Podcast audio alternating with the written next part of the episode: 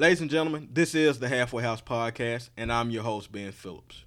We're doing things a little differently this week because we have a different and unique type of guest, Dr. Jervette Ward. On this week's episode, we talk about life, sports, television, with a sprinkle of politics involved. I hope you enjoy this episode as much as we did recording it. Now back to your regularly scheduled programming.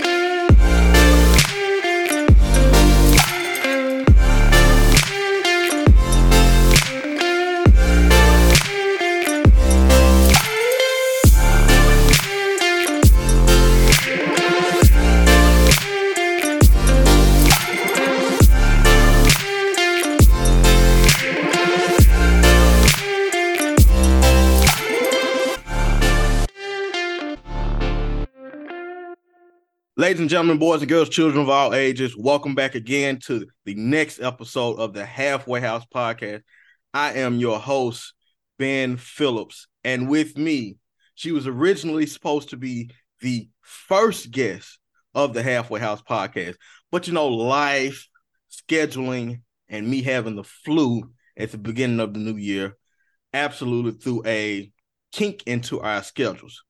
But without further ado, and without better introduction is my guest.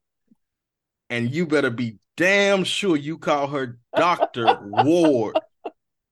Dr. Jervette Ward. And her favorite TV show is The Simpsons. And don't let her tell you different. Don't let her tell you different. But her favorite TV show is The Simpsons. And she is, amongst other things, mm.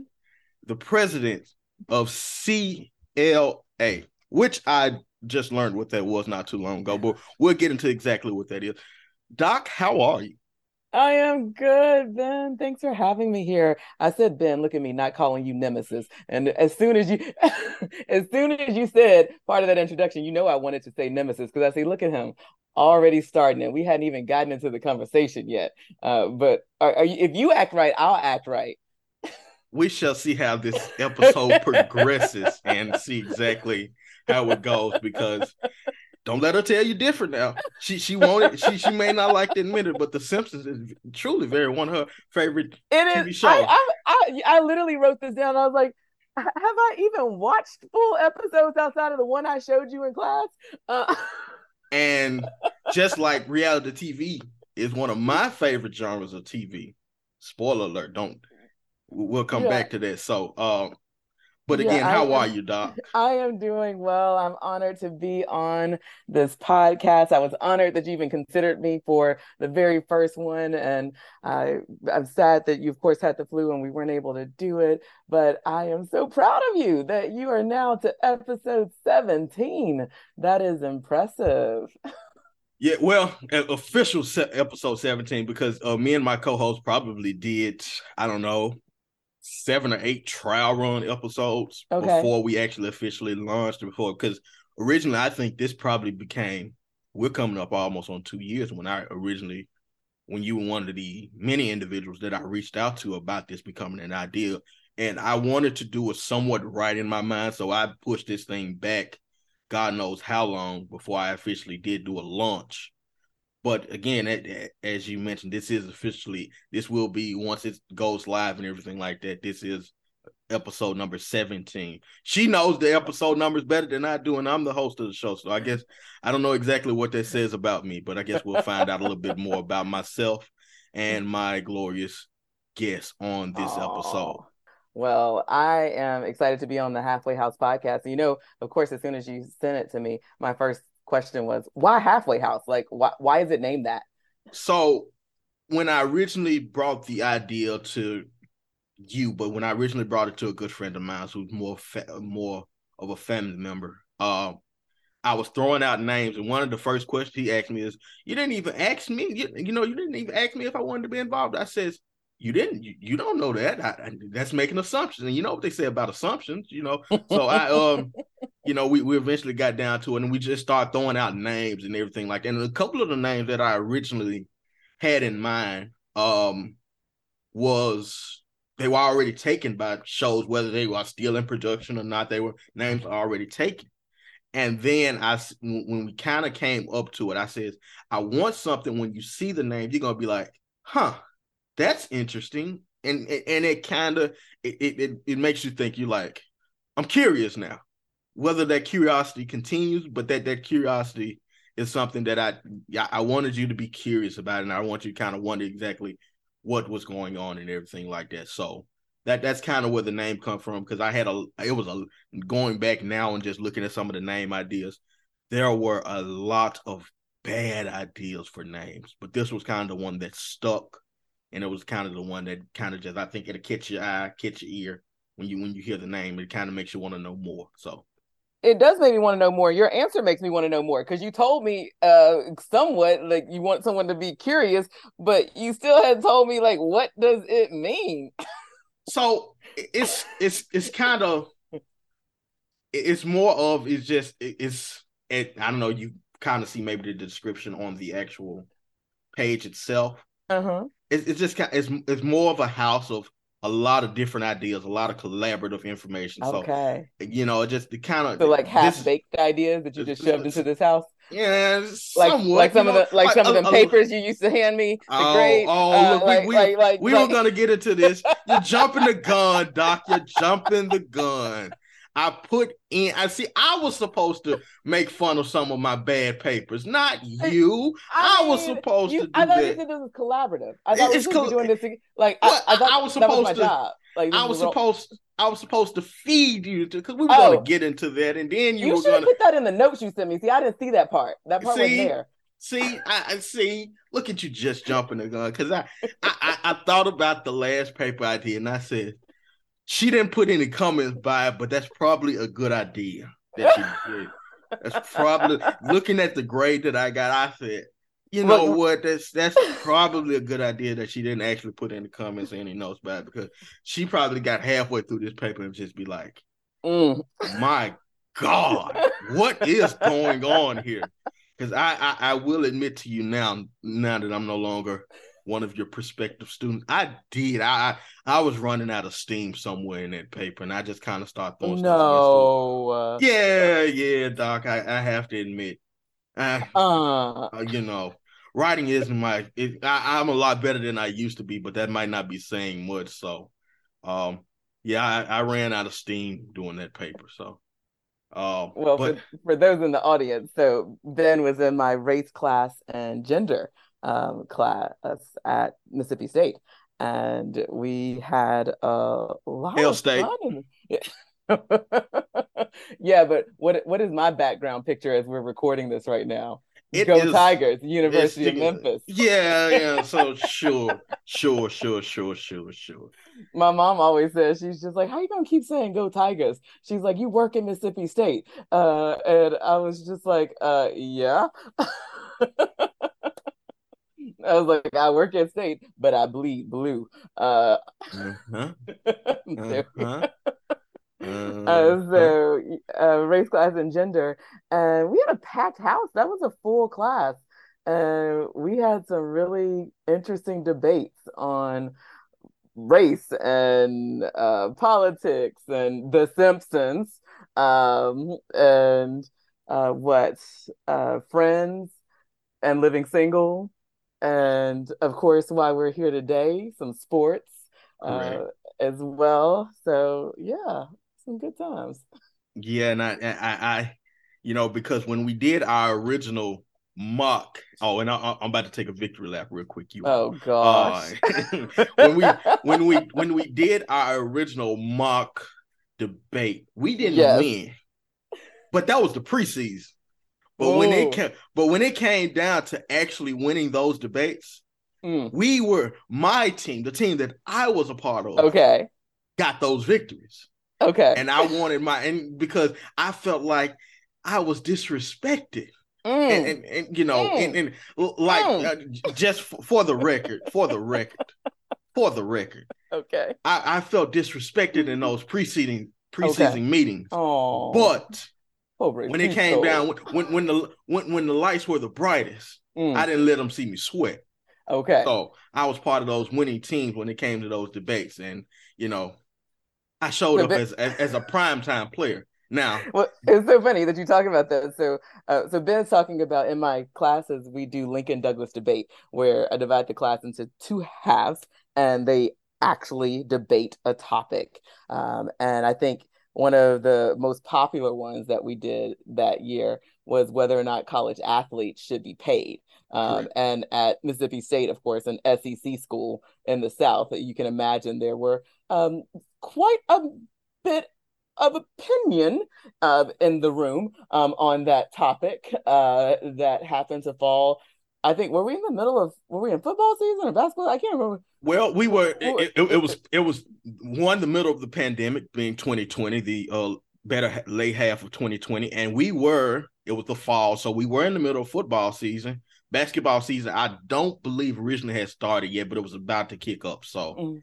it it you know being those being the two sports that drive revenue yeah. the most, um, it was it was a and I I could remember this correctly at least I like to think so.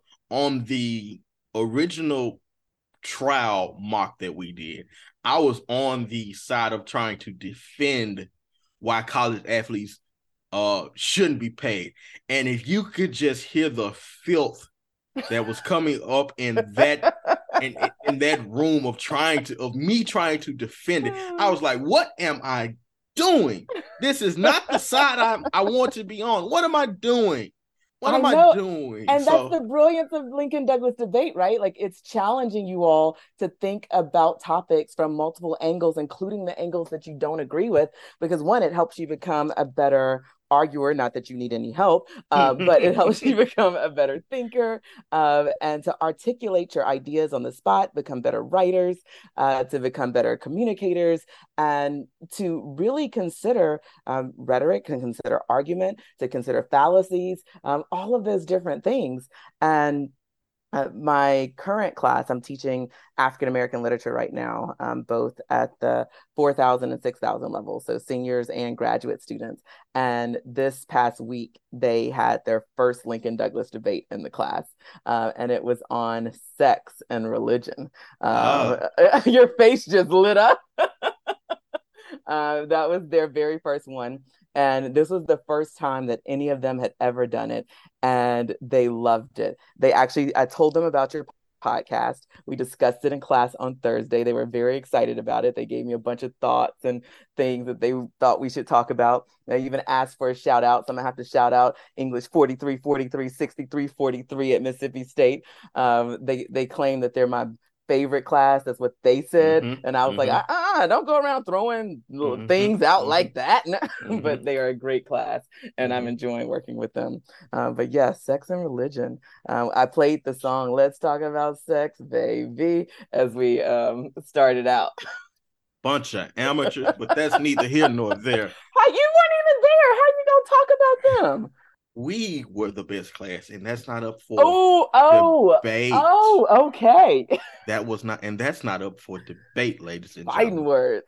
Um, I remember, I believe it was the second debate we did, mm-hmm. and mm-hmm. not to throw anybody under the bus, but oh god, uh, don't you throw out no names? no, we, not, we won't throw out any names, but I, will just say this: I remember instead of there being a plaintiff and a defendant, now we did this virtually. I, uh, I, I, honest to God, wish we were actually in a classroom when this happened. But um, we were in. There were instead of there being a plaintiff and a defendant in this case, there were two plaintiffs. And if you could just imagine, Dr. Ward had to correct, but if she hadn't have done it, you, I, I, actually did it during the actual debate, and people were like, "That's a mistake. That's a mistake." I was like, "Yeah, that's a mistake, but that's not a mistake that you can make in these kind of situations." So long story short, I, I, I absolutely pounced on that opportunity. But let me just give you a little uh more of an introduction into who Dr. Ward is. She is the president of. CLA and also a lifetime member of the mm-hmm. College Language uh, Association. Mm-hmm. She is a former journalist, former public relations professional. She is also a business owner mm-hmm. of Jervette Ward Consulting LLC. Mm-hmm. She has many experiences within researching and teaching. And ironically enough, something that I alluded to earlier was you better be damn sure you call her doctor because we have a common individual in encounter that did not do this not too long ago because we happened to actually come across path for the first time actually in person because when we uh when I was a student in her class we did this virtual because this was the pandemic year when people were still take you know taking mm-hmm. it seriously so uh just so happened that we came across each other's path and that's how we eventually got this set up um where we actually got it rescheduled and everything like that. Instead of just doing, we were actually able to hammer out a schedule and get everything yeah. worked out. So, um, and and trust me, she had a lot of thoughts at that time when she saw me. We, that that's an off the that that's an off line conversation, but we we've had a version of that conversation. How's your daddy doing? Uh, how you doing? He, he, he's fine. He, he's fine. Tell him so I said hi. I, I, I will pass the message along. He he he's fine. So we uh we we uh we had a version of that conversation offline. She didn't say much, but she said enough. You know, like they say, if eyes could speak, if they could, they they, they told a story of a thousand words. So um, because, because I care for my students and I want to make sure that they are on track with their lives. Right, right. so that you know, she she let me have both barrels, but um, with all love and care, as I do, as it, I do. Right. It, it, it came from a real genuine place, and that's why I appreciate it um, so let's actually stop just talking about myself and everything. Let's actually talk. You about... mean your favorite pastime? No. Oh, okay. look at that! I just knew she was gonna come with the zingers. I was look. I, am glad I'm feeling much better because I, I just knew she was gonna come. She was gonna come with the heat. That's why I didn't fast. want to record this when you had the flu. I don't like to fight with you when you all sad and you know sniffly and all right. kinds of like. So I need you at your, I need you on point. Right. So she she's she, fastball inside jam sandwich. Um. So let's actually talk mm. about you and more get into. Uh, okay. Let's talk about the person that you are, the po- the person that you have become, and exactly where did that start? Like, what were some of the real impactful moments. And as we know, it takes a community, and we oh, like to say a good community to raise a child, to bring a child up. Let's actually talk about what really are some of the most important things that uh, has you as the person that you are today. Oh, yeah. No, thanks for that question. And I love that mindset and that recognition of, like I said, understanding that we don't get to where we are on our own, right? That there are so many people who care about us, uh, hopefully, who have fed into us to get us to where we are. And I know that that's true for my narrative. Um, and that's even what, you know, you and I were just joking about when we ran into each other. Uh, and yes, we already had this podcast on the schedule but you're you know one of my former students and you know once you're one of mine you're always one of mine uh, and and you got to have a one of mine experience where I was like, okay, what are we doing? What's going on? What's the next step? What's the plan? Uh, and that's one of those pouring into moments, right? Uh, and we're, we're joking about your dad because you're like, I'm gonna let him know uh, that you checked in. Yeah, let, like we do what we do. Uh, but for me, uh, I, you definitely I have to start with my parents first. Um, of course, my parents set a standard of excellence, uh, a standard of respect, a standard of this is what we expect from you. And we are going to give you the tools to get there. And um, we are trusting you um, to perform in this way. And it's a way of honoring um, our family, honoring ourselves, um, but um, for them, uh, most impo- importantly, um, and their way of being um, honoring God, because they're, they are coming from a background of faith. Um, and so they were always saying, do your best as unto the Lord. Um, that was always the framework that they were coming from. And my parents and I, um, our faiths are not exactly the same. We have um, different manifestations of it, but my faith is incredibly important to me. Um, and the way that I operate, the way that I care, um, my standard of operating is to live a life of love. Um, and that's loving people no matter who they are, where they're from, um, across the board. That's how we should act and operate is caring for people. Uh, and so I think that's the foundation um, that they gave for me. And it's a thing that I think their parents gave to them uh, because my grandparents have also been incredibly important um, for me. I've been incredibly blessed uh, to have had a relationship with my grandparents all the way up into my adult years. Uh, my granny, uh, my mom's mom, she's still alive. Uh, I actually have a pair of shoes that my sister just shipped here um, for her that I have to go drop off um, this week. Uh, so she's still alive. And then my grandmother recently passed away um, just um, less than two years ago. And to have had them for that long in my life, to be able to have experienced a relationship with them as a child, um, as a teenager, as a young adult, as a mother, um, now as an empty nester. Like that is, I've seen so many different iterations of a relationship with them, and they've been able to pour into me uh, from that. Um, and then I think academically, I've had so many amazing academic mentors throughout my life. Um, so many professors and fellow colleagues and friends who I admire, who I respect as scholars, as professionals, who have looked out for me, who have given me opportunities to grow and to thrive. I know that I wouldn't be the president of CLA, the College Language Association, today without the individuals who laid a pathwork and laid the foundation for me to be able um, to do the work that I do today. Um, and then I think lastly, I I can't believe I'm going to say this where it's recorded and where they're going to hear it because oh my goodness, my siblings, and you know how siblings can be.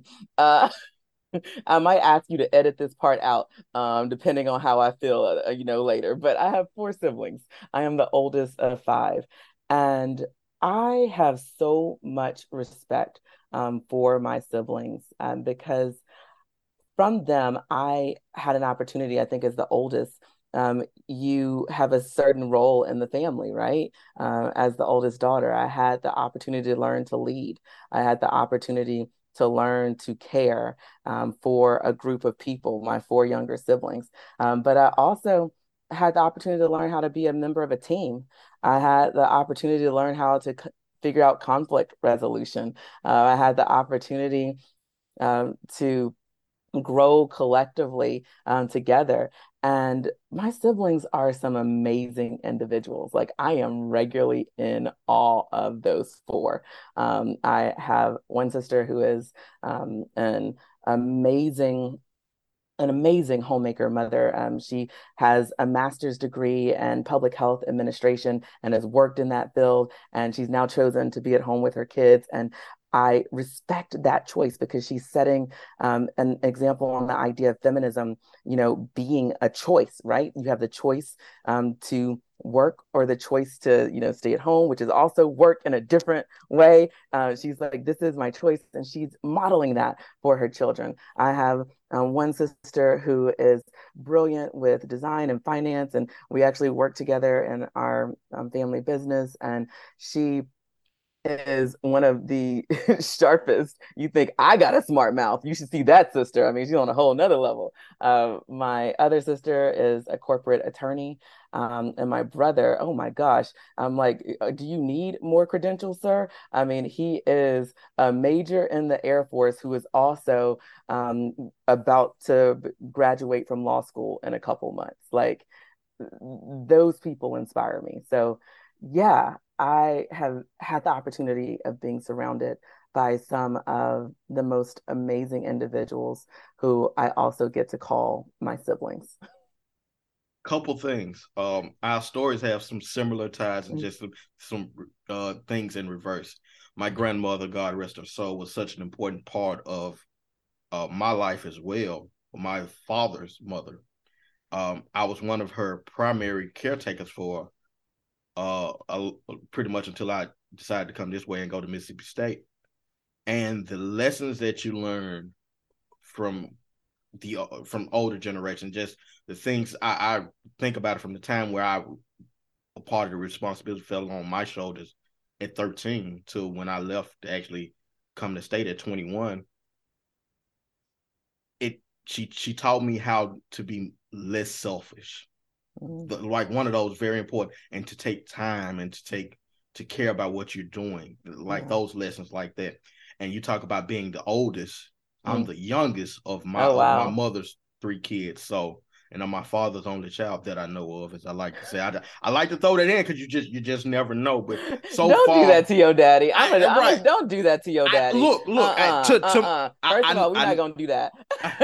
I, know, but I just I, like to say that because you just never know. But so far, nobody else has come out the woodworks. There's no no disrespect, but it's just, I just have to be you know, I, I just like to say that because you just never know sometimes. Right. But as you talk about in, so many words, failure was almost not an option for you mm. especially being oh yeah being the oldest, you, you had everybody else, and there's always like this competitive nature of wanting to be the best. Not necessarily, you don't necessarily say it out loud, but it's always like what you can do, I can do better kind of thing. And especially being the oldest, you have to be the one to set the example because people are looking at you more closely people are looking at you more close. And you know, you you kind of did a great quality segue.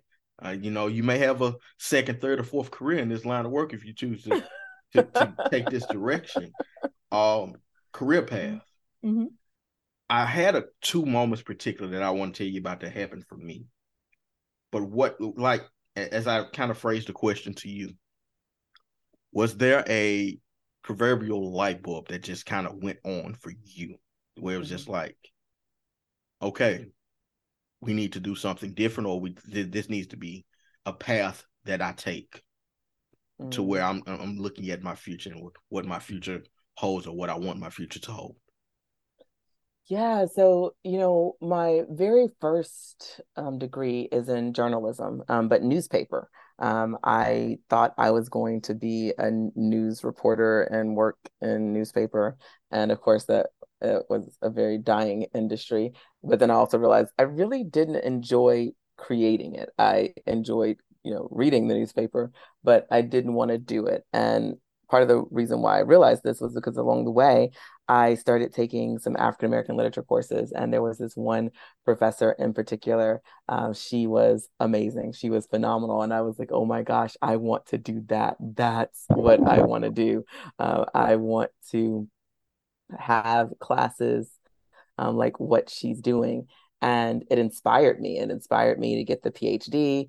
It inspired me to do this work and i i knew nothing about phds no one in my family i'm a first generation phd holder uh, and I, I didn't know about the research side. I didn't know about publications. I didn't know about um, service, like, you know, becoming the president of CLA, which uh, falls under that category. I didn't know about the other side of it. I just saw this teaching angle. Um, and it was so much more than I ever thought it would be and I have loved it. I've loved being a professor. It has been such a fulfilling career. Yet at the same time, I constantly am like, Am I an adult yet? Like, have I fully grown up? Uh, because I know that I have interest in so many things. And I'm like, What do I want to do next? Like, I know, like you just said, hey, maybe you have, you know, a career in this area. I love so many different things. Like my siblings and I, of course, have um, a company that we run together um, because I love um, renovation home design uh, things and we have that and um, with the investments over there and that's fun because i get to learn from them my brother is really um, into you know business creation he he um, has his his businesses that he's been working on um, and everything. Um, I was actually trying to pull it up right quick so I can make sure that I give it um, the the right name. So he has his Worldy um, shoe um, brand for children that he's launching um, as well. So like it's, I think we are always in this creative space of like, what's next? How could I take my talents and skill sets and apply them in a different way. Um, so I, am looking forward to another challenge in another space um, at some point. So who knows what that might be? Speaking of that, it, it, it like the the wires are connecting in my head, and okay, as you you were telling me about yours, I just like to think about mine. I remember the first one that kicked me Okay. And it, it, like I said, this truly for me was like the light bulb. If that like the cartoons used to do, the actual I felt like the actual light bulb literally came out of my skull and literally just came on for me. You had my a first, Looney Tunes moment. right. My my first one was in I had two particular. My first one was in 10th grade. Okay. And they were these two gentlemen. I can't necessarily say one way or the other they were kind of picking on me because I was one of these individuals. wasn't popular in high school, but I wasn't considered one of the complete nerds. I was literally middle of the pack almost, um, depending on who you talk to. And I remember being in this computer class and just being in 10th grade and realize that these individuals in a couple of years really won't matter in the grand mm. scheme of things. So it, that was kind of like one of those moments. It kind of set me on this path. And originally for me, because I was one of my uh one of my grandmother's primary caretakers at the time. Originally, I was swayed to go into because originally I was going to go into business, mm.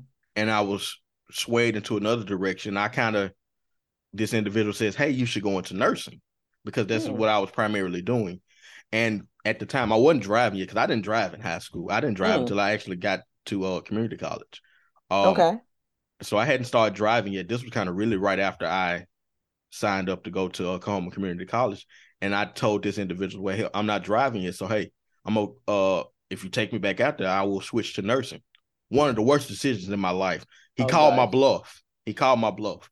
It was one of the worst decisions in my life, but it was also one of the greater decisions in my life because I realized how much I did not enjoy that. Mm. I absolutely did not enjoy the process of it.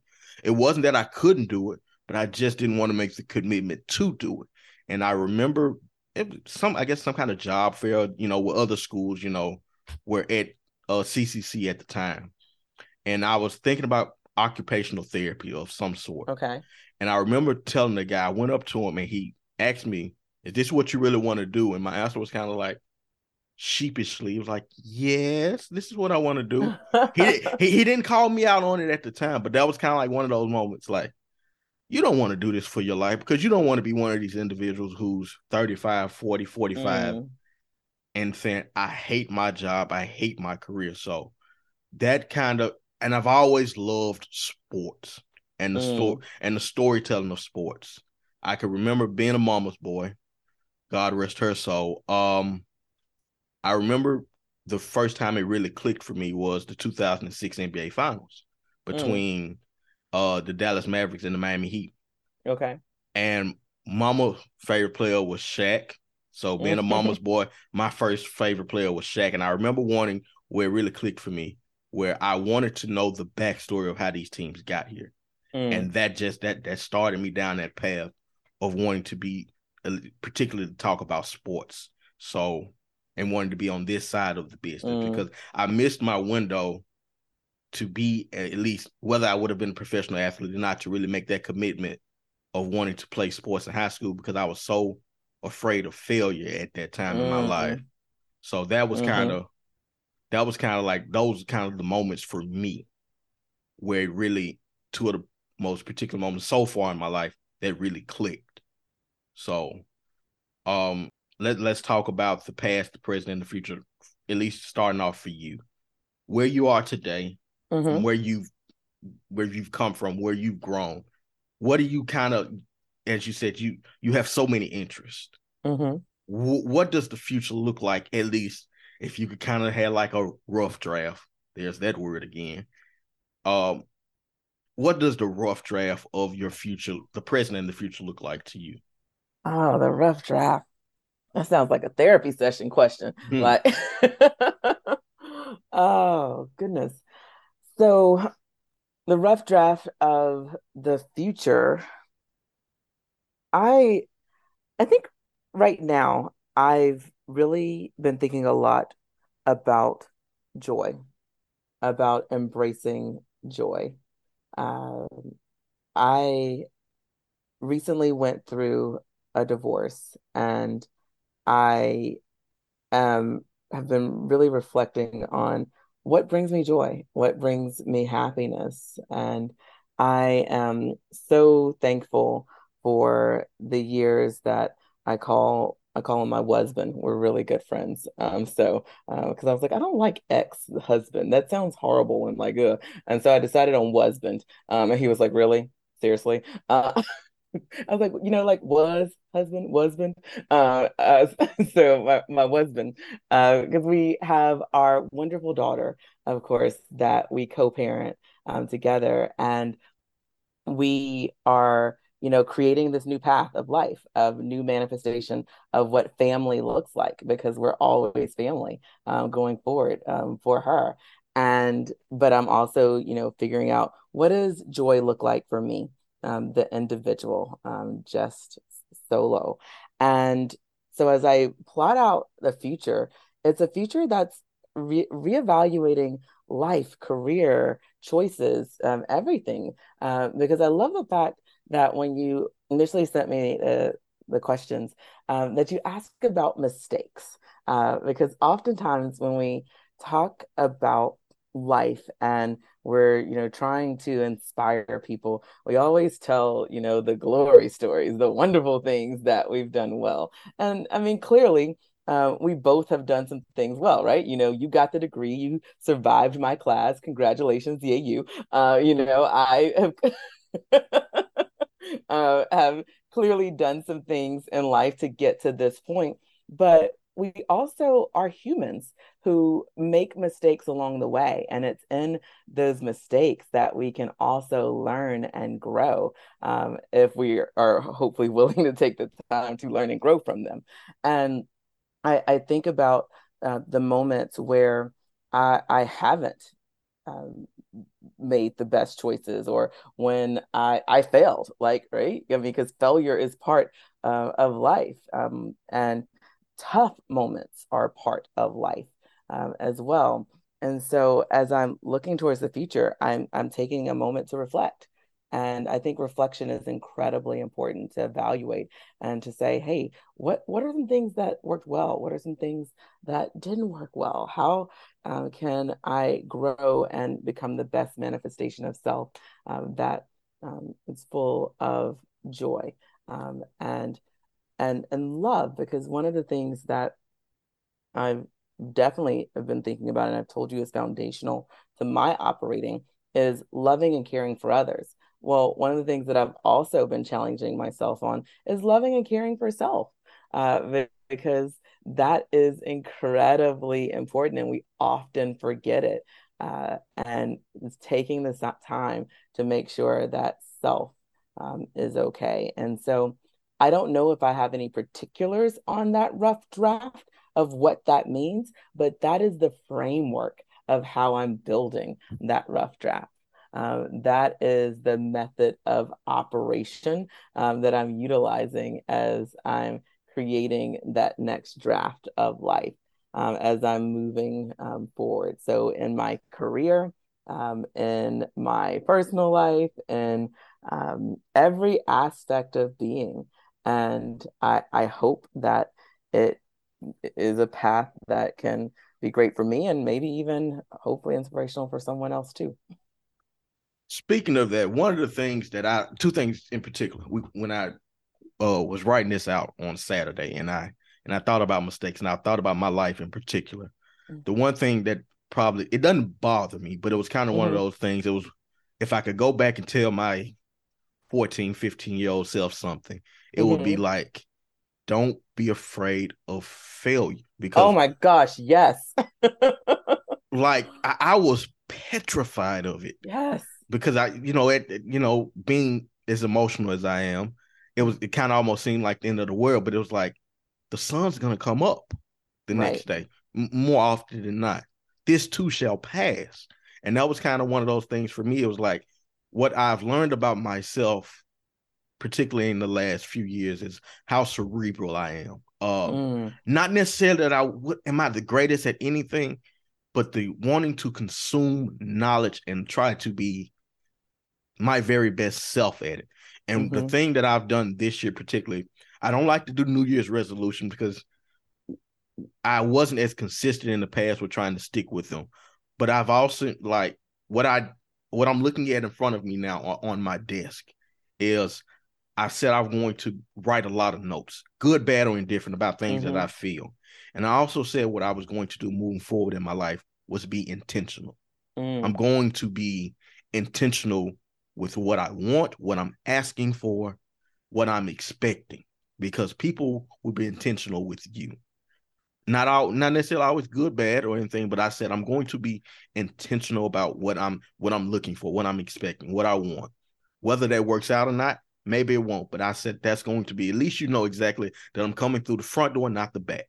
You know exactly what I'm coming from. So that was kind of like one of those things for me in my self reflection that I'm doing on an everyday basis for myself. yeah. So Yeah, no. Oh my gosh. Um, being afraid of failure, um, I think is one of the I am constantly having to remind myself, like, like remove that failure term, like remove it. Um, and then I'm also a perfectionist.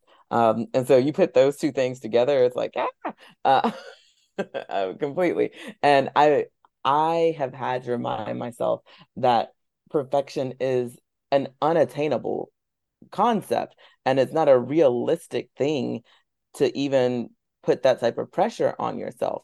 And so I am constantly trying to remind myself to give yourself grace and strive for excellence. Uh, not perfection, but excellence. And that can be manifested in so many different ways. Uh, so I'm so glad you brought that up. um something that is not on our outline, but I'm going to try to tie. It's going to be kind of like a tie into a few th- Okay. different things. It'll be politics, and to kind of give you the uh. I, so I want to let you in on a little secret of something. Okay. January 6, 2021, Insurrection Oh. Day. So Uh-huh. let me just kind of put the little seed of what I'm thinking. As I'm watching it live, I thought of a few different people. You were one of the individuals that I thought about because I because if I remember correctly, that semester got pushed back a couple of days because of some inclement weather. And so we a lot of us were at home watching, especially being in the South. You know, we don't operate well in this in, in bad weather like that. We just we don't operate well. We haven't figured it out yet. Don't know why it's taking us this long, but we haven't figured it out yet.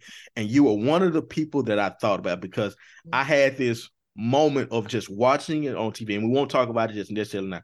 We're gonna put a pin in it for just a moment Okay. looking at it live, I you were literally one of the people I thought about because I we had just come off the semester where I was in your class, and I said I could just imagine being in your class and covering this event and just Mm, the, the thoughts that you would have and the thoughts that you would want to hear from your students. We'll Mm. talk about exactly what your mind frame and what your thoughts were seeing it happen live because we talked about the election because we had a group chat in our class that semester. Mhm. You were not a part of this group chat. I you know. Wanted, you wanted to be a part of it. Uh, and y'all excluded me, and it was rude. Rude. right, Rude. right. But but this, how can we love you if you won't go away, Doc? This had to be one of our things where because we had a day in one of this in, in our class where you absolutely gave us the business. You gave us the business because we, we, were call not that the coming to Jesus day, okay? It- Like it- when we it- come to the altar. right. That was our moment. We were not prepared, and you were not happy, and you let us know about it. So we had to become prepared when we came back on that Wednesday. But we'll get into that. Um, as we segue into something else, we're going to segue into sports. Okay. Let me give you well, I've kind of given you my backstory on when I loved or my love for sports. Mm-hmm. Believe it or not, Dr. Ward fancies herself as a pretty good tennis player. I'm not sure if that's true or not. First of all, well, Uh, you almost had me say something to you on this recording, and I had to Oh. remind myself that we were on a recording. What Well- you not gonna do? Well, I- I forgot to put this disclaimer out there because I usually give this to all my guests. There, this is a podcast where if you feel the need to drop a swear, go ahead because there's a chance that I will drop a swear. But he, that's neither here nor there. As I was setting Dr. Ward up as I like to do, um, sports, and I gave you kind of my background of my love of when it started for for me for sports. Is there a moment for you where you have a favorite sport, or is there just a moment in general where sports caught your attention and it just never let it go?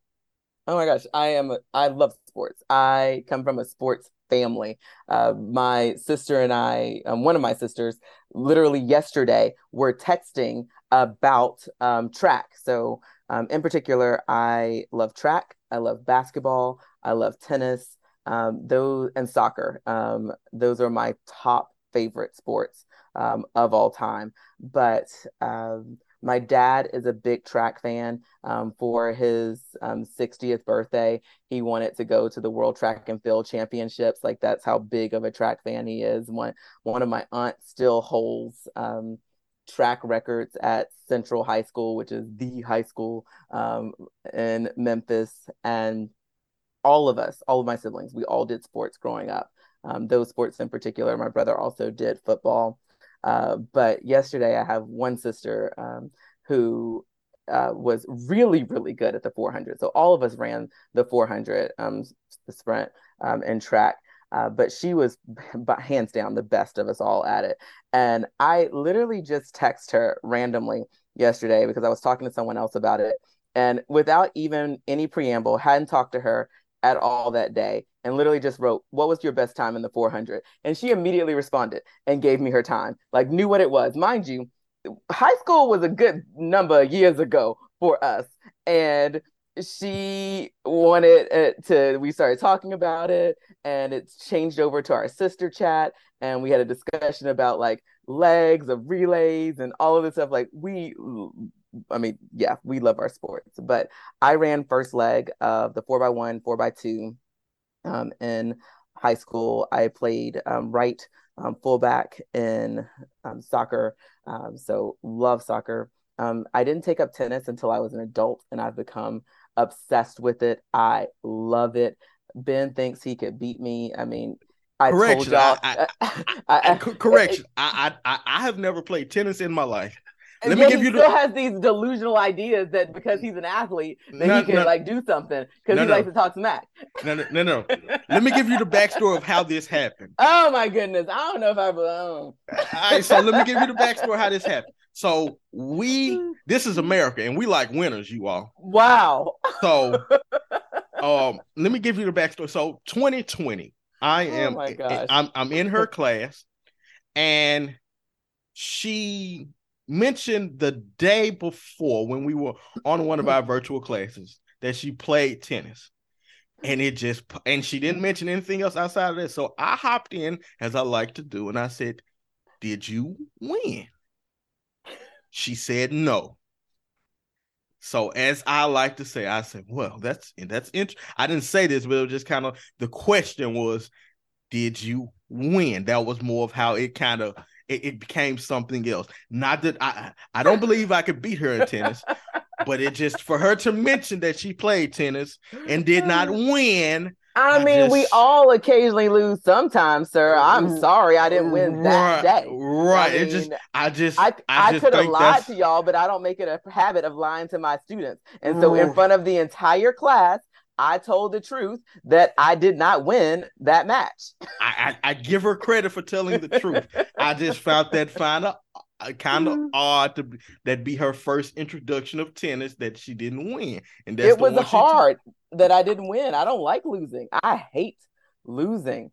I appl- I uh, I commend your honesty. Just found it odd, and I thought I I thought I should let her know because if she know I liked, I will tell you what's on my mind, and as and I as I set her up for that, that was going to be part of the introduction, but I wanted to wait. I was saving that one because I was still emotionally like traumatized from the fact that I lost, and I was still processing in class, uh-huh. and y'all were not supportive. Y'all were not there for me. Well, it, it, it, well the rest of the class may have not had an opinion on it, but I sure did. So as I like to do it, she like to say, I, I do like to hear myself talk from time to time. That, who would have thunk? Who would have? Oh, thunk? look at that! Look at that! Look look at that! So yeah, um, she she as she has done, she's given her her background of things that she loves. One thing that she did not mention was football. Mm. Here's the thing. So, a, a, as I like to say, Doctor Ward has an opinion. No, nothing, no, nothing, nothing wrong with that. By the way, Doctor Ward, as I remember, and, and, and this is actually on our outline. Mm-hmm. 2020, the year mm-hmm. of many things, George Floyd mm-hmm. and everything like that. I remember her saying this, and just this kind of goes into my memory bank of she may have not been the biggest fan of the National Football League, but there may have been something that took her over the edge where they did not make her a fan of the league at all. So let me kind of lay out and let you tell us exactly your perspective of the matter. As I ask the question, has your stance on the NFL changed or remained the same as I remember? And if it hasn't, be sure to correct me as you like to do, especially when grading papers and whatnot. What is your stance on the National Football League? Yeah, as so, today, or, or, or is it the same? Did I misremember? Be be sure yeah. because let me know if I'm wrong. That that's one of her favorite. That's one of her favorite. It, it, it is one of my favorite pastimes. Like right there, love it, love it, love it. Yeah. So at that time, um, I guess um, we uh was that 20 your class was 2020 right fall um, of 2020 yeah fall of 2020 um was, was it fall or was it spring of 2020 fall it was fall mm-hmm. okay yeah so we of course uh, following um george floyd um all of those um you of course have um, the continuing rise of the Black Lives Matter movement. Um, you have the um, the kneeling of Colin Kaepernick um, happening or continuing um, the backlash um, that he was receiving. Uh, so I I grew up, of course, watching the Super Bowl like most people, in particular for the ads, for the commercials, uh, and for the halftime show football in particular has never been one of my favorite sports. Like, uh, I mean, I would watch it. Uh, my dad, my brother, uh, of course, but it wasn't one of the sports that just really appealed to me. Uh, and then, of course, over the last few years, as we've seen so much come out with, you know, concussions and um, the head injuries and all of the different things, um, and the reports that have come out about how football has affected the lives in particular of so many black men uh, I, have just kind of been i've given it a pause. Uh, but then in particular what made me really stop watching for a while like a lot of people and kind of go on an nfl strike was um, the colin kaepernick pro- protest so i did stand or kneel with Kap um, and so of course uh, for those who aren't aware colin kaepernick um, former quarterback um, for the san francisco 49ers um, and protest and um, peaceful protest um, to the murder, the killings of so many Black people, Black men and women. Um, Breonna Taylor, George Floyd, Ahmaud Arbery, um, so many Black people who had been killed um, at the hands of the state, at the hands of police. Um, he decided to kneel as his way of using his platform um, to draw attention to these murders. He kneels um, during the playing of the national anthem. And of course, it sets off a firestorm across the nation of people being angry with him, being angry with the NFL, all of these different things. And you have people choosing to kneel with him. You have people um, choosing to attack him. Um, and some people, of course, white people in particular, white racist people, um, of course, many didn't understand that he was protesting and pushing back against racism. And they kept saying, oh, you don't respect um, the country, you don't respect the anthem. And Kaepernick, just like Baldwin, James Baldwin, and many other activists before him uh, was in essence saying, you know, I, I, love this country enough to show her where she is not living up to her true calling, where she's not living up to her ideals, where she's not um, living up to what she has promised. And that is to protect all of her citizens um, white citizens, Black citizens, Asian citizens, because we, we can't um, forget um, the brutality that's happened to the Asian community and so many other communities as well. Um, and so when this is happening and the NFL, of course, um, doesn't support Kaepernick. They don't stand with him. And Kaepernick, of course, is no longer a part of the league. Um, there were a lot of us who who stopped watching, who stopped supporting um, the NFL for a, a, long period of time. And so this Super Bowl um, this year uh, was one of the first that I actually actively tuned in for. And one, I actively tuned in because I knew I was coming on your show today and you and I had agreed uh, to talk about it. Uh, but I've kind of had a very arms distant relationship um, with the NFL ever since then. Uh, and it was interesting to see how black, and I'm using the air quotes um, right now um, for those who can't see us, um, this Super Bowl was in a lot of ways. It was really fascinating. She's using big air quotes, mind you. So, um, so I, yeah. I, I, I, guess this next question is almost because I think you explained it in so many ways that you were talking about your stance with the NFL and of course with the Super Bowl being yesterday. And of course, we're going to talk about the Super Bowl halftime show shortly. Mm. How important it, for you do you believe it is for professional athletes and entertainers to speak up? And I didn't include this word at the time, but try to positively to try to create awareness and for social change.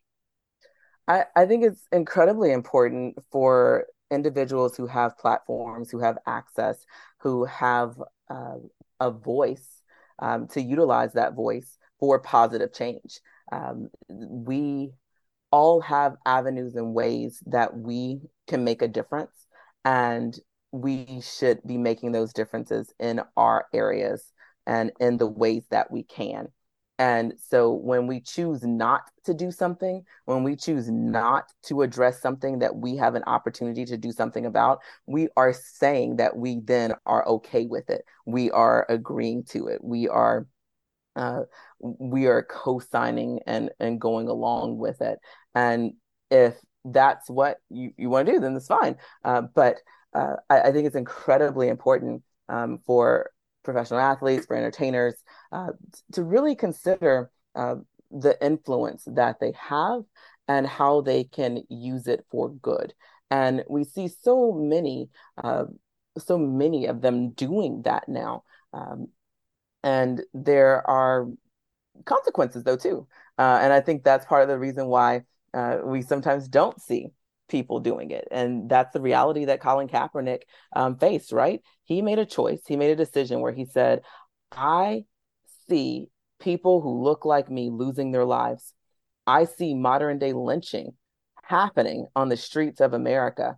And he's saying i can't sit by.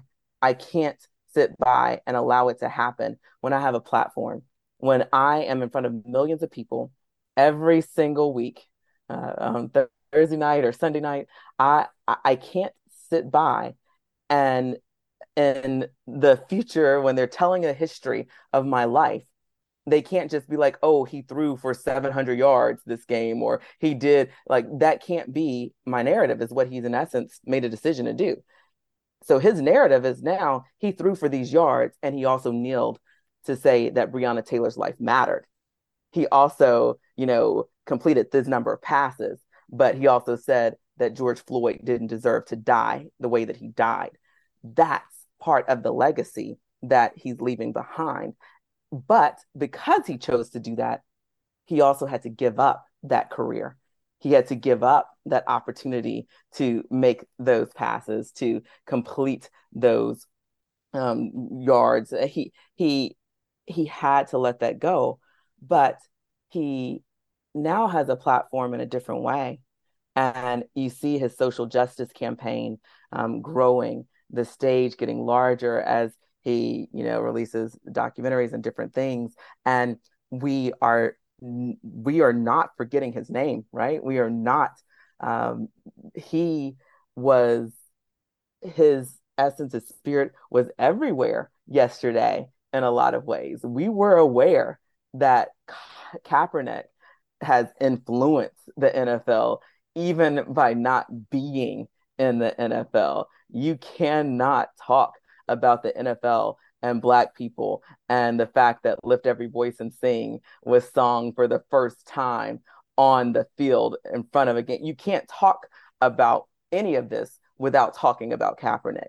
Um, so he made a sacrifice but you you're seeing a conversation you're seeing a narrative you're seeing change uh, and it might not be the massive amount of change that we all want yet um, I, I know are still so many things that need to happen. Um, I'm sitting here, of course, recording um, in Memphis, and I, oh, um, yeah, I, I think about the murder of Tyre Nichols, right? That just recently happened here. That's the reason why Kaepernick kneeled. It was for those types of things. Uh, and here we are, still all these years later, and we have another hashtag. We've added to Breonna Taylor. We've added to George Floyd. We now have Tyre Nichols. And this is why Kap is saying I, the, the, the, battle goes on. The kneeling continues in a different way, in a different platform. Uh, and so, yeah, uh, when we talk about speaking up, when we talk about positive change, if we choose not to, then what are we saying? What are we okay with? I, I speechless is, is, even though that that's very rare of me to to be I, I think that's just that's i'm glad that of course you're you're here on the halfway house podcast and that we are talking about these type of things because i had when when originally threw out this idea you were one of the very first people that i reached out to so to have this type of conversation is something that i'm truly enjoying um oh thank you as we move on and we look towards okay. other things.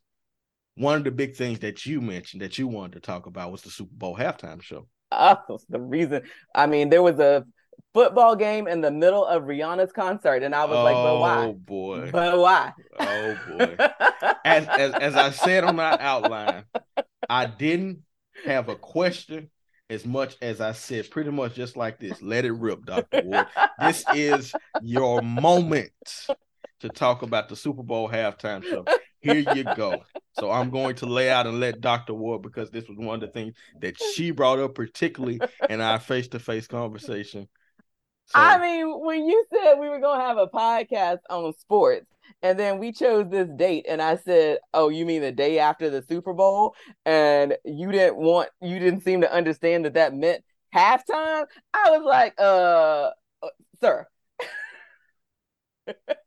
correction I didn't allude to. Uh-huh. Understand has a mm-hmm. negative connotation uh-huh. in this matter, but go ahead, Doc. I mean, there are just so many things we can say about this halftime show. First of all, you mean you've got Rihanna. It is Riri herself um, doing what she does, being all that she is. Uh, it was spectacular. She was amazing. Uh, uh, she was brilliant. Of course, there were so, so many debates. So in class on Thursday, we were discussing, you know, what was she going to sing? How was she going to open? That was what my students um, in my African American literature class wanted to debate. And so, so many people in the class were like, she bet not start with, you know, uh, lift me up, you know, the whole like um, Black Panther song. And I was like, but I love it so much. I'm like, Wakanda forever. and they're like, it's sad, it's depressing. And I was like, but no. Uh, so of course, uh, just like everybody knows on TikTok, um, there are so many different videos going around about what the opening song was going to be. And we all, of course, now know that she started with Bitch Better Have My Money. And what other song could she have started with? Like, it was the only song choice that she could have started with. I mean, you have Rihanna, who is a Black woman billionaire who is only 34 years old, who was not born into wealth, right? Like, she is a self made billionaire that doesn't just happen. And she's opening at the NFL, the NFL, which has a history of problems with Black people. I mean, a history of problems so deep that they had to go get Jay Z and Roc Nation to, you know, form an alliance to strengthen their, you know, social justice efforts, which I mean, that's a whole nother conversation right there. We're not even gonna deal with that, but uh, that'll be maybe for your next appearance. But like, then I'm gonna tell you, bitch, better have my money. Uh, that's I'll be just like Rihanna uh, for my next appearance. The, the, yeah, yeah, yeah. Mm-hmm. So, so she opens with this song, right? At the NFL at a halftime show, and she starts with pay me what you owe me. Don't act like you forgot. Right? So she has orchestrated this halftime show. She has chosen the one, the only, uh, Miss Sheryl Lee Ralph, right, to do Lift Every Voice and Sing at, like, this is announced at the beginning of the Super Bowl. So we have this whole strain of like blackness, this whole lead up. We're in Black History Month as well, right? We also know we have the first two black quarterbacks um, playing uh, in the NFL um, Super Bowl, you know, happening here. Like there's all of these different things that are happening, but Rihanna is smart. She is aware. She is a brilliant businesswoman and she understands the power of a moment and she understands the power of a moment in a lot of different ways.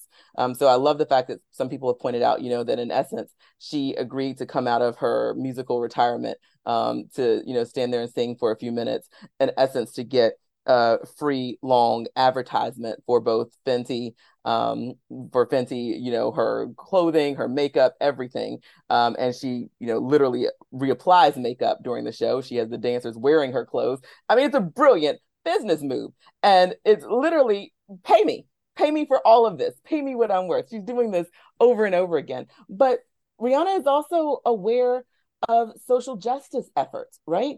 Like she is a Jay Z um, like prodigy. Like she is a part. Uh, she's been a part of Roc Nation. Like Jay Z, if we think about Umbrella and all of like her legal um, business deals in the beginning, she's a part of that culture, that world, and so she has also been active in donating to social justice campaigns. She's been active on social media. Like she was tweeting out um, about George Floyd and all of these different you know moments um, that have happened um, in regards to uh, black people and social injustice. So she is aware um, of these things. She is aware of what's happened with colin kaepernick. She is aware of all that is happening in the united states and the world around us. She is calling us out. She is calling out united states. She's calling out white people. She is calling out all of these different places and spaces that have disrespected black people, black women, and saying, pay, pay me what you owe me. Like, show up, respect us. She she's starting it out and setting the tone. But one of the other things, because um, you know I love to teach um, Bitch Better Have My Money in my African American literature classes, in particular when I teach Martin Luther King Jr. Um, it's actually how I start teaching Martin Luther King Jr. And a lot of my students, when I, because I start many of my classes um, with music um, these days, I play a song at the beginning of every class in my AFAM Lit course. And the song is related to that day's lesson, lecture, whatever we're doing.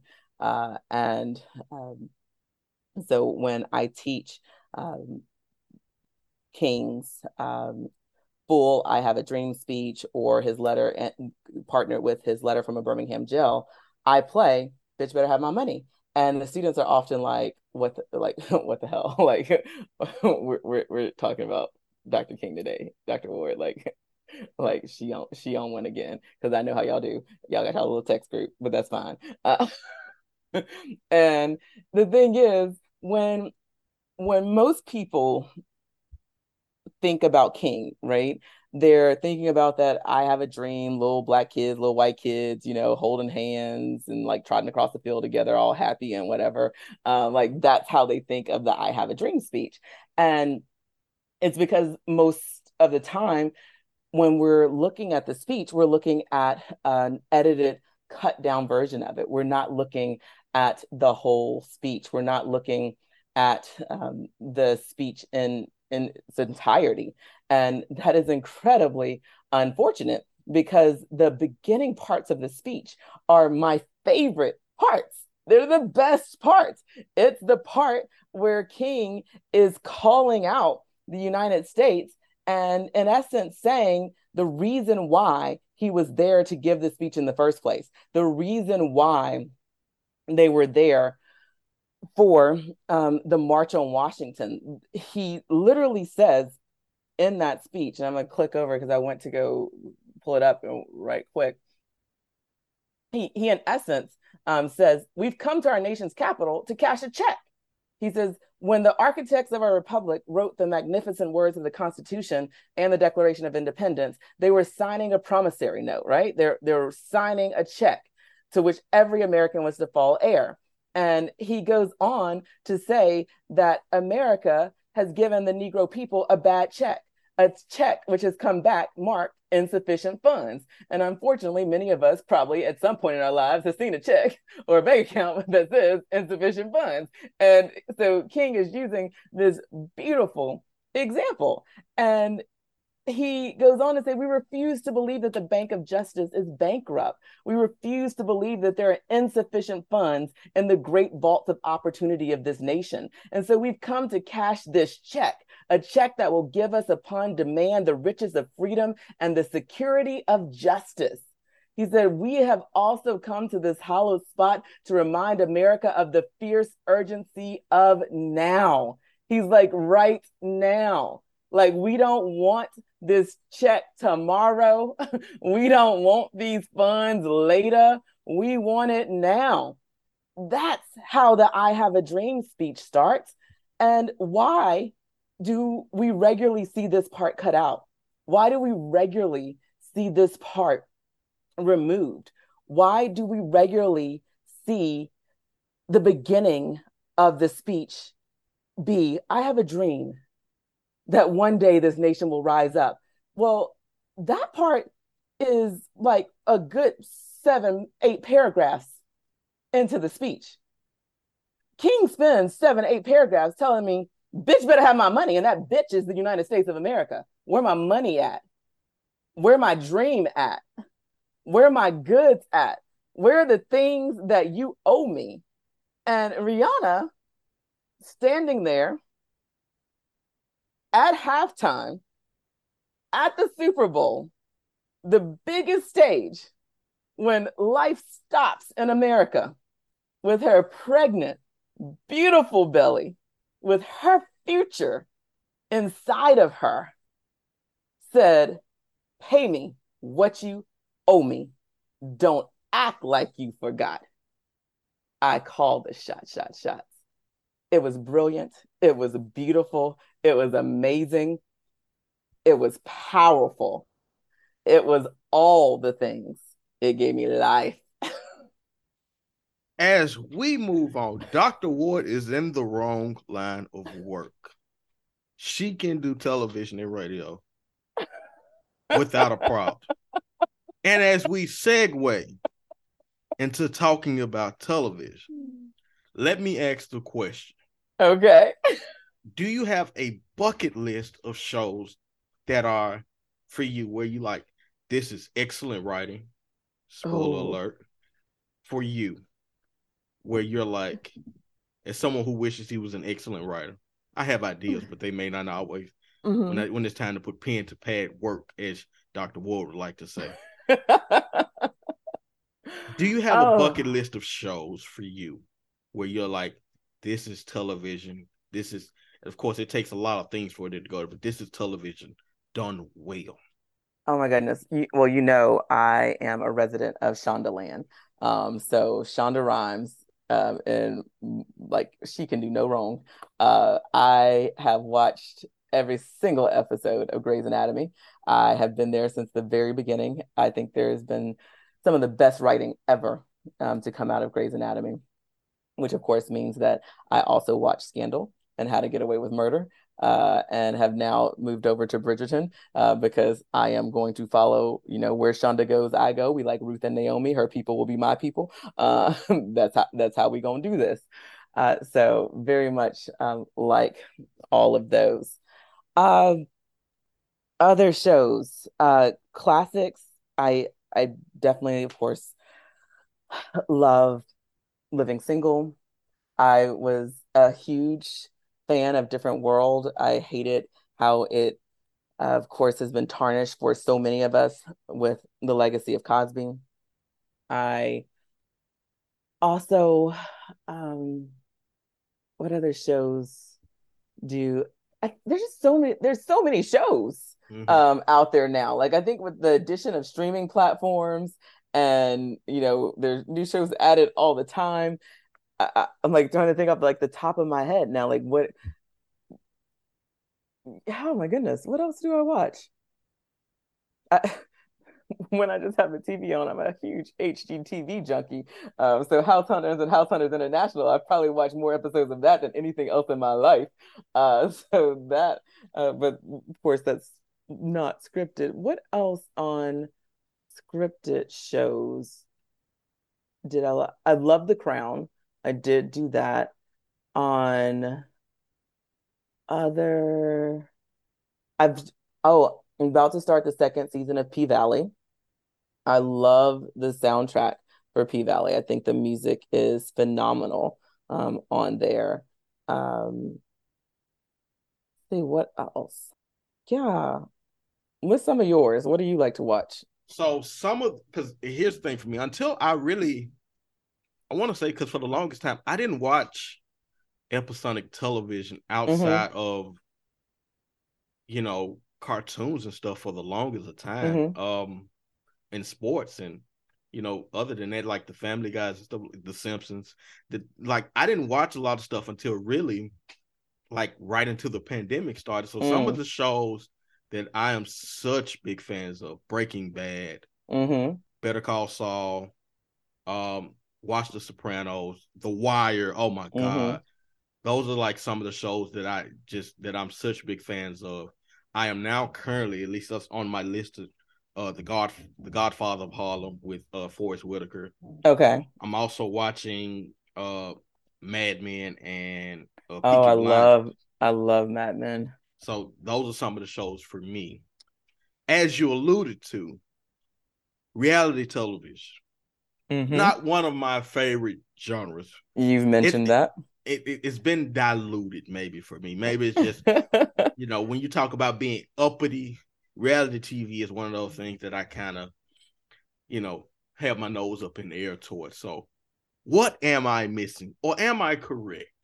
I'm probably wrong, which if I am, Dr. Ward is about to tell me why. Reality television. W- what is it that I'm not seeing, or am I looking looking at the wrong reality television? Or okay. Maybe... well, Ben knows that um, I of course, have a book, Real Sisters, Stereotypes, Respectability, and Black Women in Reality TV. So, an edited collection um, that I did um, came out with Rutgers University Press um, some years ago. Uh, and we did some parts of the book in our race class and gender class um, those years ago. And I started out like Ben, where I was not a reality TV fan um, at all. And I talk about that actually in the introduction of the book. Um, I kind of was like, oh my gosh, why do people watch this? I remember being like, ugh, that's so beneath me. I'm not watching this stuff. And my sisters and I had a bunch of friends who were all watching it and all of that type of thing. And I remember one day my sister, uh, one of my sisters came over and she was like i am not missing this week's episode and she turned it on in my house which was an open floor plan and i was forced air quotes again, to watch this episode with her. And of course, you know, I did the things that Ben does, you know, complain and whine about how horrible and stuff, you know, this reality TV was. And, but I was watching. And then somehow I don't know how it happened. The next week, I think my TV turned on, um, and it. I ended up watching uh, another episode, and I started watching reality TV. But as a scholar, I couldn't turn my brain off. And these shows were engaging, they were interesting, but I saw stereotypes. I saw these reoccurring representations of Black women um, as like loud or angry Jezebels, as um, these reoccurring tropes. Um, I saw respectability politics in play. This idea that if you adhere to certain um, values or representations, that you'll be treated better, accepted better by white society. Um, and I was like, oh my goodness, what is going on here? And I remember I was traveling I was on a plane and I saw this white woman across the aisle from me and she was doing her screen to watch, you know, TV on this long flight uh, because I lived in Alaska for a little over 5 years and I noticed that she was getting ready to watch The Real Housewives of Atlanta. And I, of course, have been watching Real Housewives of Atlanta. But as I watched this white woman watch The Real Housewives of Atlanta across from me, I just kept thinking, I wonder what she's taking away from this viewing of Black women. Because the research says that for a lot of white people, they don't regularly engage with Black people as peers and in their everyday lives. And so if she is consuming this show, and this is the way that she is engaging and in some ways learning Black people. What is this show telling her about the representation of Black women? What what is she taking away from it? And that's where I, as a scholar, was like, that's what I want to deal with. That's what I want to understand. And that's what I want to help people better understand.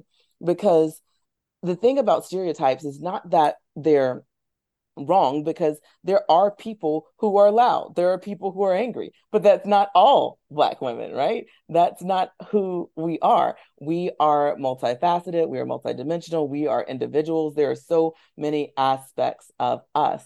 It's about understanding and being able to talk about black women um, for who they are. And I, I wanted to be able to help people better understand the representations that they see inside of reality TV.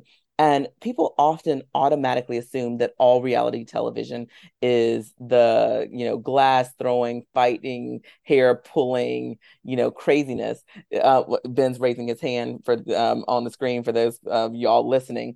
Uh, and that's what is the most popular because that's what sadly viewers want to see. But there's also positive representation inside of reality tv it just so happens that those are the shows that don't get the most viewings and are often the shows that um, last only a few seasons or might get canceled. Uh, but there are representations that are um, not always negative in reality tv and i wanted to talk about that um, in the show um, as well. And I mean, in the book as well. And that's what we did. So each chapter, we look at reality TV in a different lens, um, through a historical lens, talking about how did we get to this point um, in reality TV, looking at it through a business lens, looking at the positive representations, um, looking at it um, through the connections um, through um, how children and families are represented, looking at it through fashion, uh, because you can't look at reality TV without talking about the fashion of the shows. Uh, but there are redemptive aspects to it. And I think it's really important for us not to dismiss that entire genre uh, because it is incredibly in- influential. And because it's so influential, because people are engaging in that space, it's important for us as scholars to make sure that we're helping people better engage, better understand, hopefully make better choices inside of that space. And that's part of the reason why um, I do the work that I do in that space. As we get ready to wrap this up in the next few minutes, something that I did not mention earlier, but I want to make sure that I get this included. she is an editor. She's involved in she's has been involved in some projects before. And one of her projects that she is an editor on is Real Sister. Stereotypes, respectability, black women in reality TV, as she just mentioned. There are other projects she's been involved in, but just quickly, why um what got you involved in that particular project?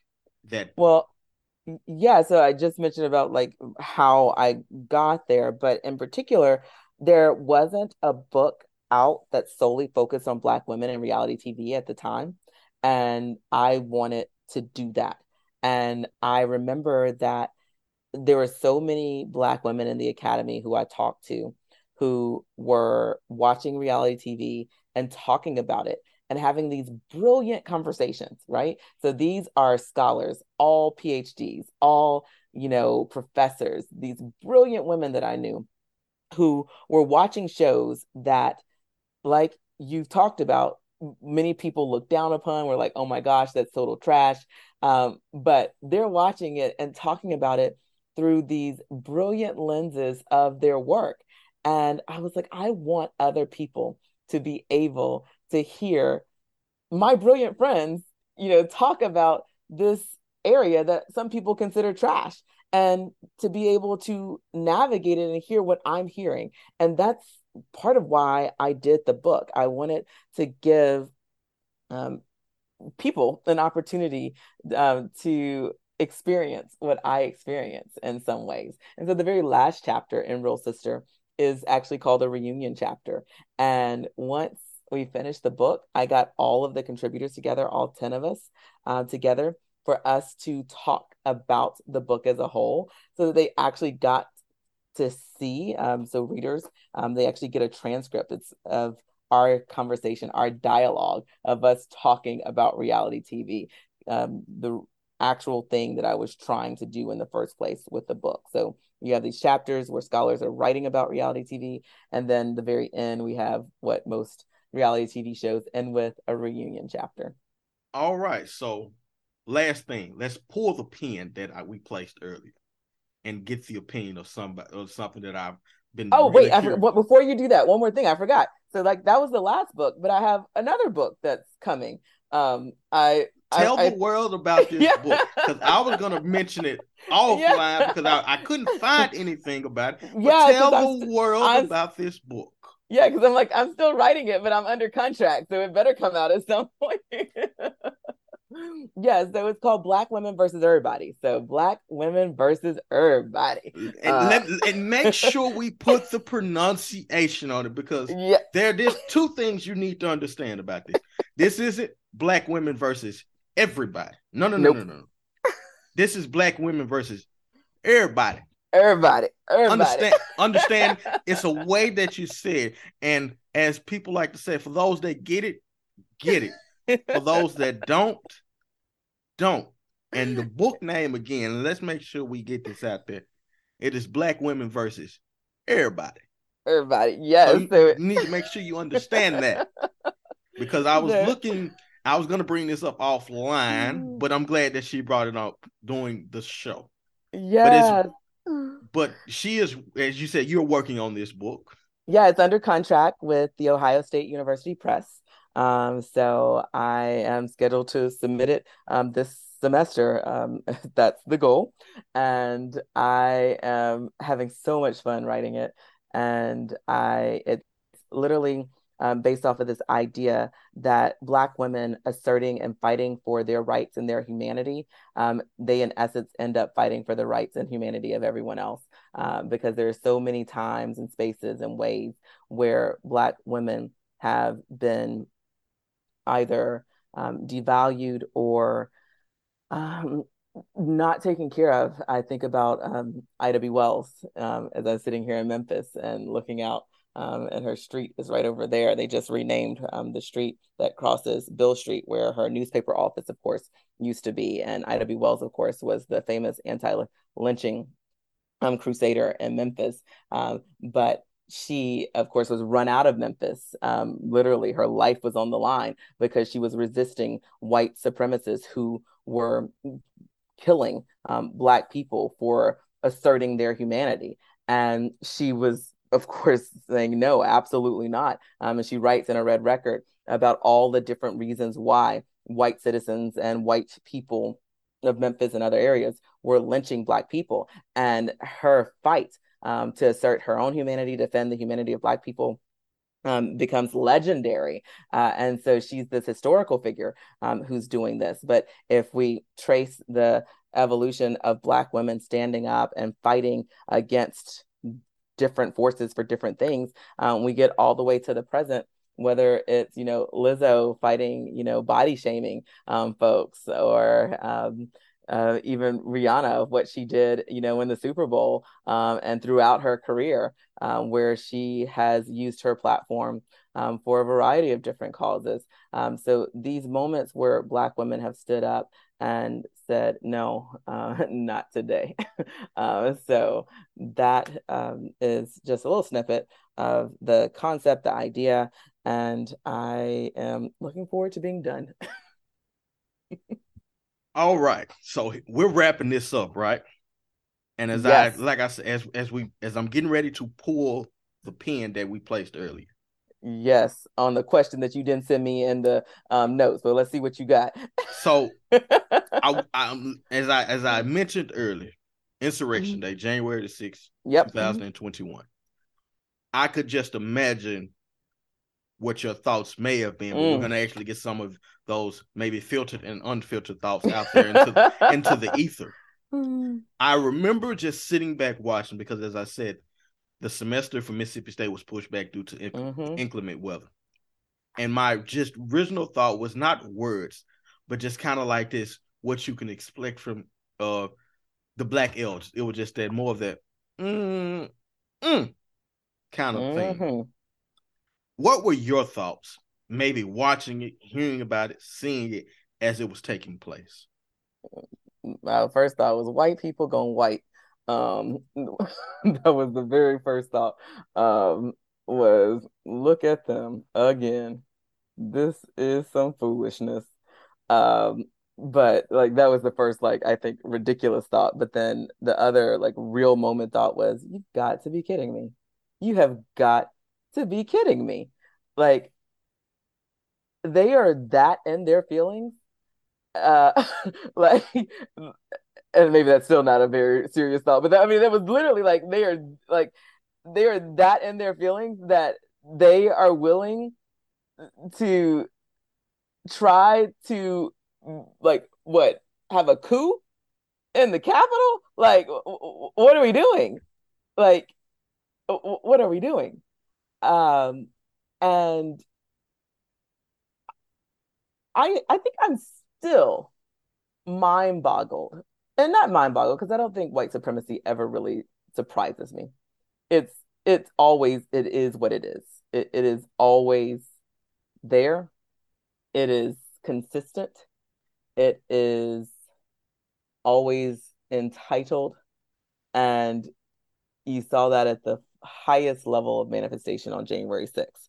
Um, and so this insurrection, this moment of a tantrum from a illegitimate president in the first place, place, you know, like this moment that happened was a continuation of the almost response to like I think if we tie this to the um, even thinking about the long civil rights movement, if we tie this to um, response after the Civil War. So if we if we go back, right? So we think about the Civil War, 1861, 65, it ends, and we have Reconstruction. And um, Reconstruction, of course, is supposed to be this period of bringing the country back together, incorporating former enslaved individuals, um, Black people into American society and culture. Well, you know, white former slave owners and white people who weren't even slave owners, but who just benefited from the system of slavery um, and who enjoyed the privilege of just being white, even if they were po white, um, were not a big fan of this idea of Black people being put on the same equal level as them. Right. And so then you have this rise of white supremacy in a different way. This is where we get the creation of the Klan, right? This is where we get this like resistance and this rise of lynching. This is where we get Ida B. Wells having to come into play um, because lynching is a post slavery creation. Um, I'm often talking about this in class. A lot of students often think that lynching was, you know, happening during slavery, and it's like, no, this is a post slavery construct um, because there's no longer this value in this black body that is owned by me as a white person anymore. So of course, um, now there's like this open season on the killing of these black people, uh, and so you have this rise of just white hatred. Um, and you see this manifested in the Klan. You see this um, in movies like Birth of a Nation, all of these different things. Um, and it's in response to this moment when Black people have reached this level of freedom, this level of opportunity, and white people are like, absolutely not. We cannot have this happen. And so, in some ways, this level of freedom and this level of attainment is what we see with Obama, right? It's this idea that a Black man has become president. It's this level of freedom. Black people have reached a point, and white people lose their collective minds. And they're like, absolutely not.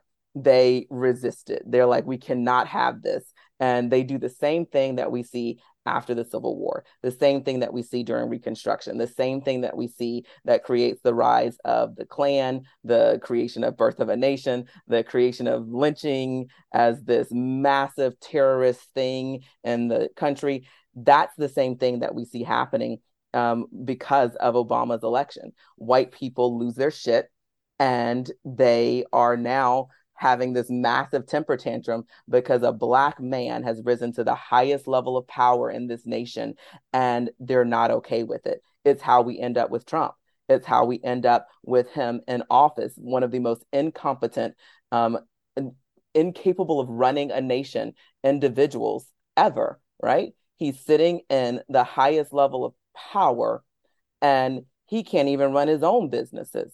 And he's sitting here because white people were so hurt that a black person thought that he was capable enough to lead them, to be over them, and that he had this beautiful black woman that was by his side who was also competent and accomplished and all of these other things. And they continued, white people continued to ride this wave of just absolute um, disgust um, with Black people asserting their humanity, asserting their rights, asserting um, their full manifestation of everything that King was saying, right? Of cashing that check that was owed, of, of saying, pay me what you owe me. Um, don't act like you forgot. They, they, they didn't like it. And it leads us all the way to the January 6th attack. It leads us to this moment of pure entitled ignorance of we're going to take everything. Like if we can't have what we want, we're going to tear it down for everybody, not just black people. We're going to destroy, we're going to destroy the whole republic. Uh, and that's what white supremacy does. That's what racism does. It is insidious, insidious. It is destructive. Um, Frederick Douglass writes about this in his narrative. Um, on in his slave narrative. Um, he talks about, uh, I believe the, um, the woman's name is Mrs. Auld, the white woman. Um, when he leaves the plantation where he's born and he's sent to um, a family member, white family members of the white people who owned him, he's sent to the city and Mrs. Auld, I believe that's her name. If um, you might have to double check me on that one.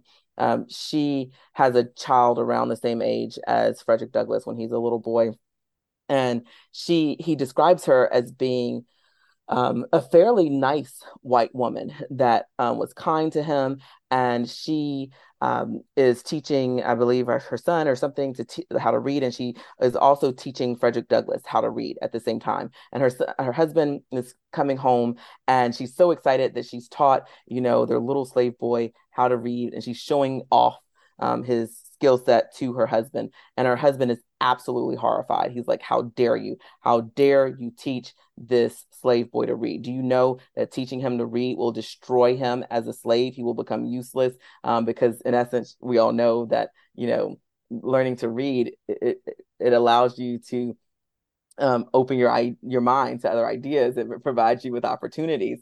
And her husband begins to train and teach her on the rules of slavery and how she should operate as a slave master. And Douglass writes that that training from her husband she takes to heart and that she becomes, you know, absolutely corrupted in her heart and a horrible slave master. And he, in essence, is giving us this representation of the corrupting nature of white supremacy, the corrupting nature of how um, slavery, of course, works, but of how racism works and how it can destroy um, all people. And that's in essence what we see happening that we allow this thing, this cancer, to continue to grow inside of our country. And it made its way all the way into the heart of our capital. And we watched it live. We saw it spread. We saw it metastasize. And we saw it there. It was literally a mirror held up for us Americans to say, this is the reality of who we are. This is who we have become. This is what we have allowed to spread and until we decide to do something about it, until we decide to eradicate it from our very core, this January 6th, this is who we are. Um, and those were the thoughts that I was having that day as you asked a question that you didn't send me beforehand. But that's okay because we know how you are. She's going to make sure she lets you know how she feels as we conclude, Dr. Ward, tell the people where they can find you and your unfiltered opinions. right now in my house, no, but don't come over here. Uh, no. So I am an associate professor at Mississippi State. Um, so you can, of course, find me on Mississippi State's website. You can also always find me on my website, www.jervette.com. Um, so if you are looking for speakers for speaking um, engagements, I am always available for that. Um, you can find Real Sister Stereotypes, Respectability, and Black Women in Reality TV on Amazon, um, Barnes and Noble. Um, I think the University Bookstore um, probably carries it a uh, bunch of different places. Uh, but you can also find me on one of my favorite places, Twitter and Instagram. Um, and it's just at Jervette, a you know, the at Jervette, J E R V E T T E. Uh, and of course, I want to say, Ben, I'm so proud of you. You are doing what you wanted to do. I remember when you said you had this idea and you wanted to make it happen and you are doing it. And i could not be more thrilled to be here with you. And i'm honored that you would want me to do this. So thank you for the chance to chat it up again. It's been a minute since we've been able to do this and it's been fun well, we're going to wrap it up on that because I'm not going to give her a chance to say anything else to walk out the door with an insult. But, ladies and gentlemen, as I like to conclude, as I like to say, in the meantime and mm. in between time, we'll see you next time.